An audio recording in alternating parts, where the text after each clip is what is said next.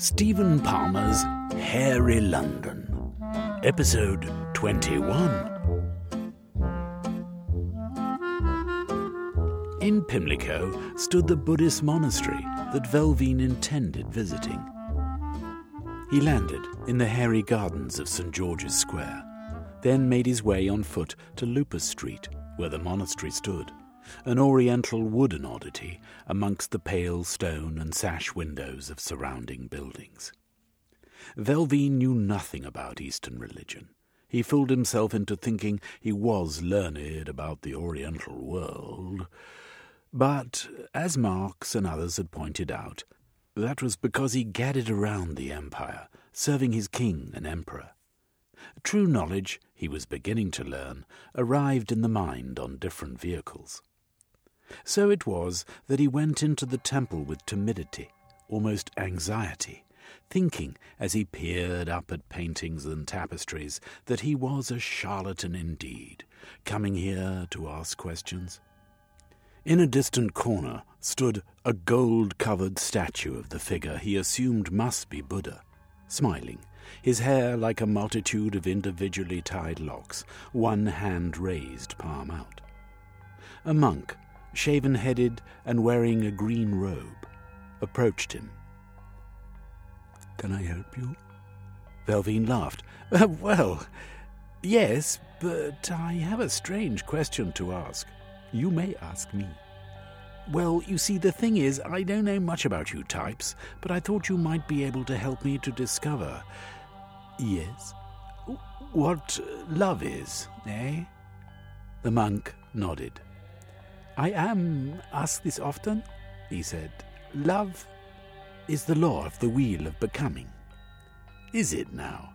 All life is one, and compassion is the directive that motivates it. If you are compassionate, you feel for all forms of life. But compassion is no mere attribute, it is the directive of directives, everlasting, love eternal. Yes, Velvine said lost already. It is written in the Metta Sutta for the novice Buddhist. As a mother, even at the risk of her own life, protects her son, her only son, so let him cultivate love without measure towards all beings. Let him cultivate toward the whole world, above, below, around, and everywhere. A heart unmixed with enmity. Let a man maintain this mindfulness for all his waking hours whether he be standing, walking, sitting, or lying down. Velvine nodded. This was already far too difficult for him. The monk continued, Or perhaps as it is written in the Iti Pitaka, all the means that can be used as basis for right action are not worth the sixteenth part of the emancipation of the heart through love. This takes all others up into itself, outshining them in glory just as whatsoever stars there be, their radiance avails not the sixteenth part of the radiance of the moon, just as the sun, mounting up into a clear and cloudless sky, overwhelms all darkness in the realms of space. My good man, Velvine interrupted, do you have this written down somewhere? Because I've not a hope in hell of remembering it. The monk paused, then said, Love is a virtue we cultivate for the service of mankind. To feel love, your heartbeat must become the heartbeat of the universe. Your consciousness coincident with all life that lives. We call love one of the four sublime states of consciousness. But Velvine was not listening. Something the monk had said chimed in his memory. A virtue we cultivate for the service of mankind. What was it his brother had said so many years ago now? No one hath any greater love than that of a man for his country. Yes, of course, the highest calling, the highest love, was that of a man for his country, for his king and emperor. And he, a member of the Suicide Club, was ideally placed to experience and comprehend that love.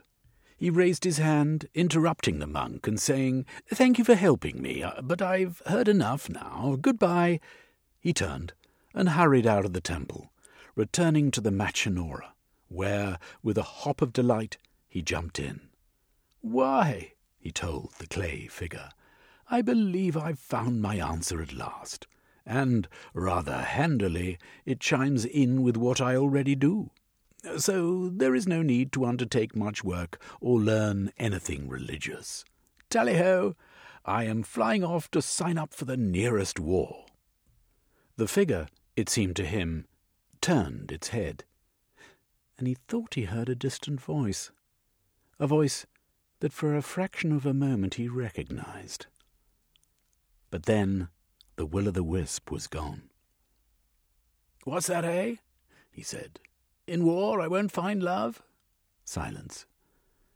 But he was sure he'd heard a voice saying those words, so he turned round and called out, Hello!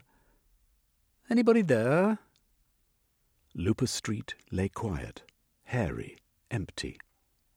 He shrugged and ignited the heaterix.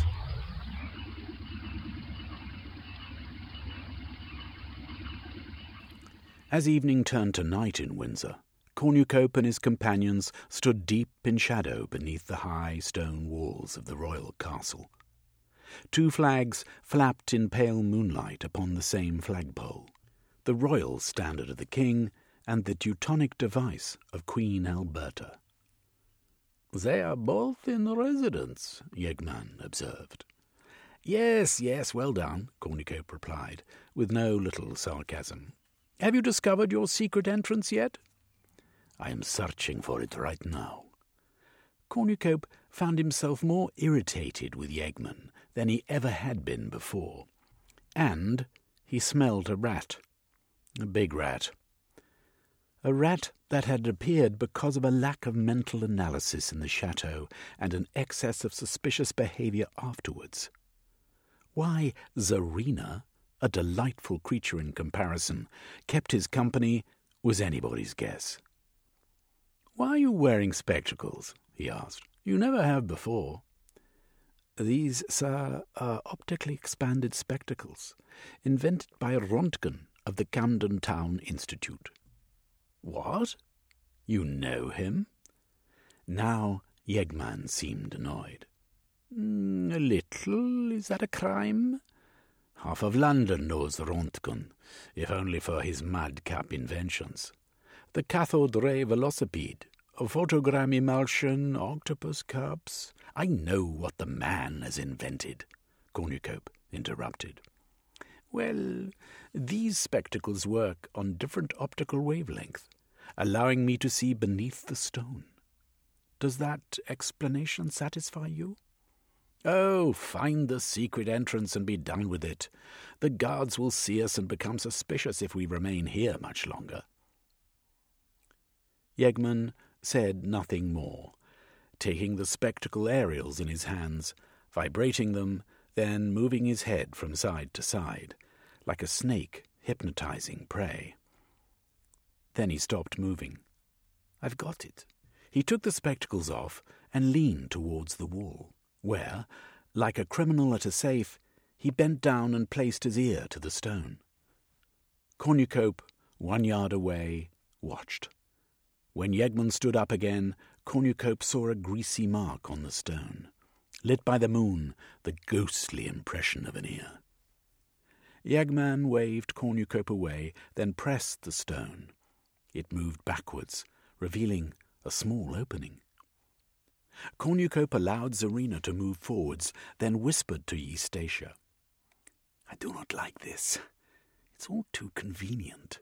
Why on earth would this castle have a secret tunnel in such a place? Eustacia moved forward to the wall, running her fingers along the stone edges. It's been recently made, she said. Look, fresh stone revealed. Quickly, inside, Cornucope whispered back, or they will suspect us. They are up to no good, Eustacia replied, as she ducked down to enter the tunnel Yeggman's secret door had revealed. The tunnel was fifty yards long and ended at a wall of damp brick on which a ladder was affixed. This Yeggman climbed, his automatic candle gripped between his teeth, whereupon, at the top, he grunted, groaned, then managed to free a manhole cover. A minute later, they all stood inside a hut. Do you know where we are? Cornucope asked. Eustacia pinched him hard. She shook her head. What do you mean? Yeggman asked. Nothing, Cornucope replied.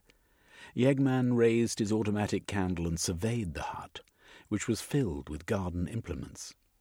It seems to be a place of horticulture, he said. What's your plan now? Eustacia asked. I need to investigate Ulstrucket's claim about the ringlets of German hair. I'll have to find a way into the domestic quarters. On your own? Cornucope asked. Yes. Never, sir. I will go with you. A man of the Suicide Club will be required. You'll stay here? Eustacia interrupted. I'll go with you, Yeggman. It's not safe on your own. We need to work in pairs or as a team. Very well, Yeggman replied.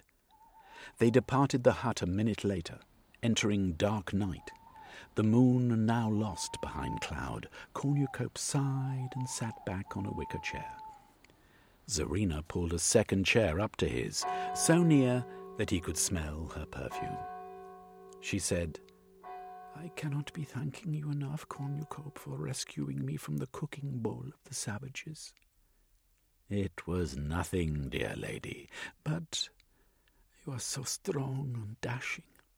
Before he could reply, she launched herself at him, kissing him with continental passion, and Cornucope, much to his surprise, found himself responding.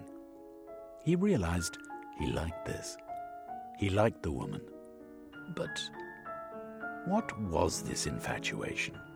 Was it some mystical connection, real and full of hope? Or was it just a release from the boredom of his marriage? When they parted for air, he said, I say, my dear. She placed a finger on his lips. Do not be saying anything. I have longed, longed, Cornucope, for the touch of a man like you are a man. In my country, the men are weak and trivial. Yes. Where is your country exactly? She seemed not to hear him. I love you, Cornucope, and I have been in the loving with you since the day we met. Is that such a crime? A man and a woman there in the meeting place, and it is random. Why should we not follow our passions? It's not quite how we bred. Oh, my Troika, kiss my lips once more. Then she was upon him again, and he did not resist. And after a short while, they played Mongoose the Hamadryad. Yeggman and Eustacia returned half an hour later. Yeggman said, We've found access to the public and private sections of the castle. There are not many people here at the moment. It's a social world. But we're not dressed for such occasions, Cornucope pointed out. Yeggman nodded, for once at a loss. We're not entirely inappropriately dressed, he mused looking everybody up and down. If you brush the mud off your trousers and I clean my frock coat, perhaps we could pass muster? Eustacia fumbled inside her muted crocodile handbag. I've got a comb, she said, and some pink face powder for myself and Zarina. In the dim light of the hut, they preened themselves as best they could, then departed, making for the driveway along which visitors arrived. Yeggman led them to the rear of a kitchen block, the end of which had a low level window in the French style. To Cornucope's consternation, the lock took Yeggman ten seconds to break. He whispered to Eustacia, Prepare to make a run for it, dearest one. This man is up to no good. She nodded. In the kitchen, all was quiet, but along the nearest corridor they heard the chatter of voices, clinking glasses, and the sound of a chamber orchestra playing The Green Danube. Yeggman led the way, alert, his hands in his pockets. Yeggman surveyed the scene from behind a thick curtain. A butler and a valet walked by, but neither paid them any attention. Cornucope began to fret though he wanted to know what terrible Teutonic plot was being enacted within the castle walls, the ease of Yeggman's approach and his dastardly confidence was quite a trial, even for a man of the Suicide Club. This was a place of royalty, after all. This was the home of the king. Yeggman led them along another series of corridors to the ballroom, where, in the distance, Cornucope saw the king and queen. Three hundred people at least filled the chamber, and the sound of music and excited chatter was loud. Yeggman gestured to a side chamber in which musical instruments lay. What next? Cornucope asked, when all four of them stood inside. Yeggman pulled a pig-nosed revolver from his pocket, pointed it at Cornucope, and said, This. Cornucope and Eustacia stumbled backwards. What are you doing? Cornucope said. Are you a madman? Didn't you wonder why I hauled you all the way here? Yeggman replied. Hauled? We were sent on this mission by Lord Bland. Be quiet, You'll be knowing what I say now, and I have definite plans for you, suicidal plans. Then Zarina laughed, and Cornucope had an awful vision of her, a different woman, dangerous, unknown. What black arts had he fallen for? Had he really thought her advances to be sincere? Yeggman continued. This is Princess Zarina Natalia Romanov of the Rossio royal family, a relation of King Victorian, no less. But King Victorian is married at the moment, and that places an obstacle in the Rossio path. So we shall remove Queen Alberta. Remove? You murderous fiend! Some will say that, others will applaud us. Zarina, you see, is a babushka, with all the feminine skills such a position entails. With Alberta out of the way, and with her being related to the king, it will not be long before he succumbs to her charms. And then there will be a second marriage, and the king will be in Rossio hands. At last, Cornucope understood the nature of Zarina's black arts. She had played him for a fool. You cannot succeed here, he told Yeggman. You will be captured. The place is too crowded even for you to escape. You don't understand, Yeggman replied. I won't be the murderer. You will be. That is why you're here. But, but, uh, but, uh, Cornelius Struckett is one of my men. Alas, he was thrown out of the castle when he got too close, but he saw just enough to get messages out, which we eventually intercepted. And this is why Lord Blandhubble took us on. We fooled him also, you see. Cornucope nodded. I see perfectly well, he said. Your plan is against the Kaiser, not the king. Yeggman grinned. You've got the wit, at least, to see that much, he said. You Britishers are fading. The Rossio plan is to halt Teutonic world dominance, and to do this we need the king in our hands.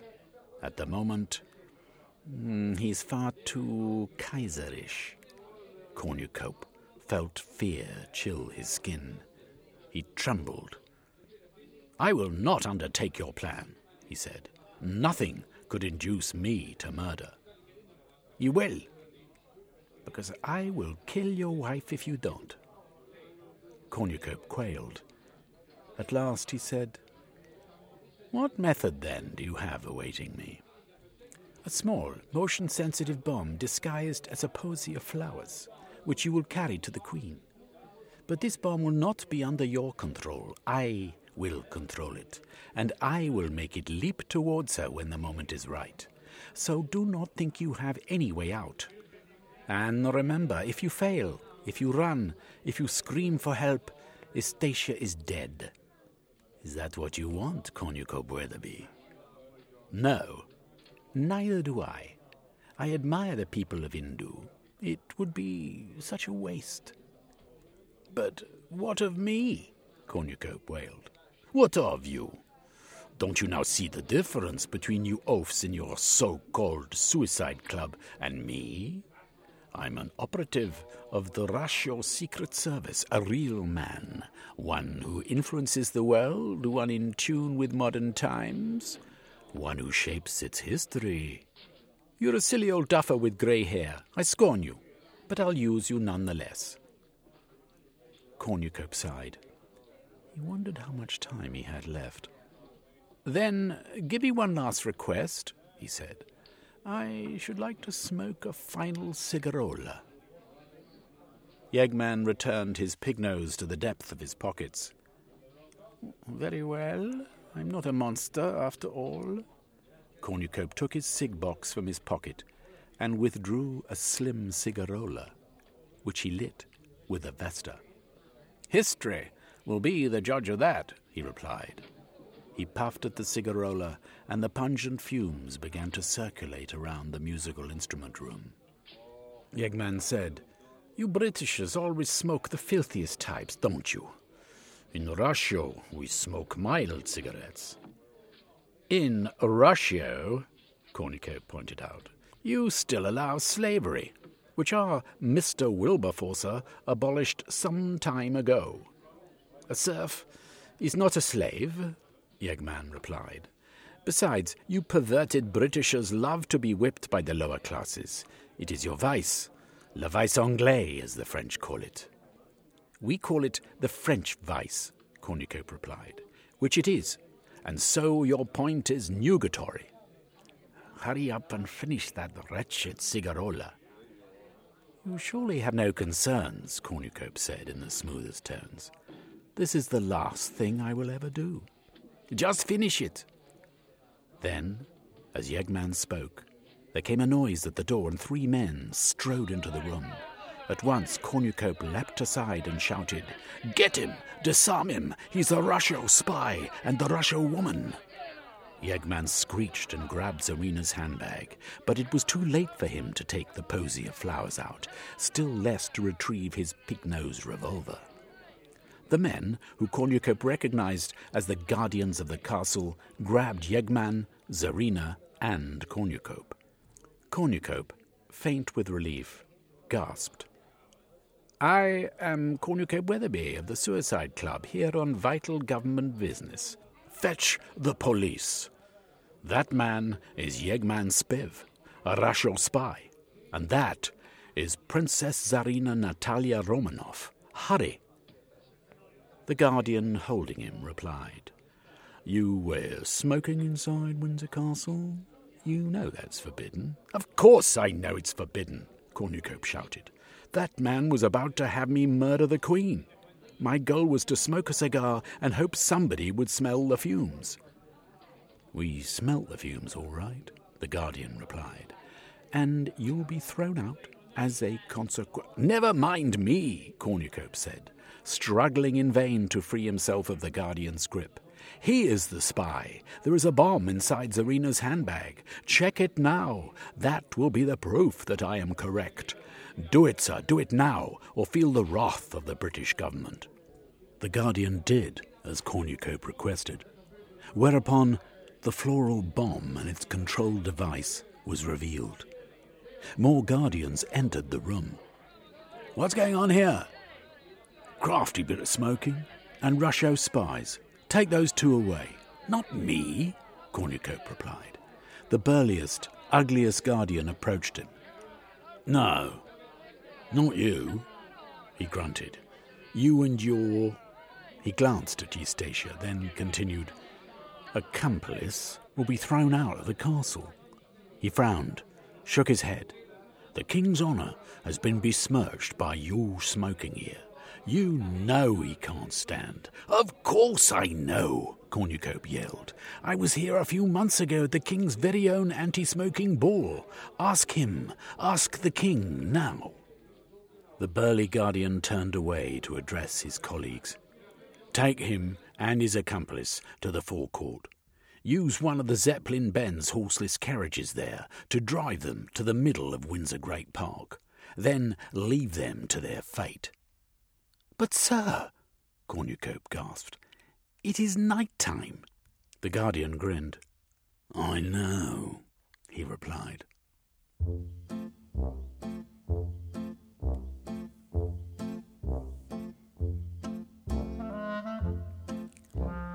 You've been listening to Stephen Palmer's Hairy London, narrated by R.D. Watson.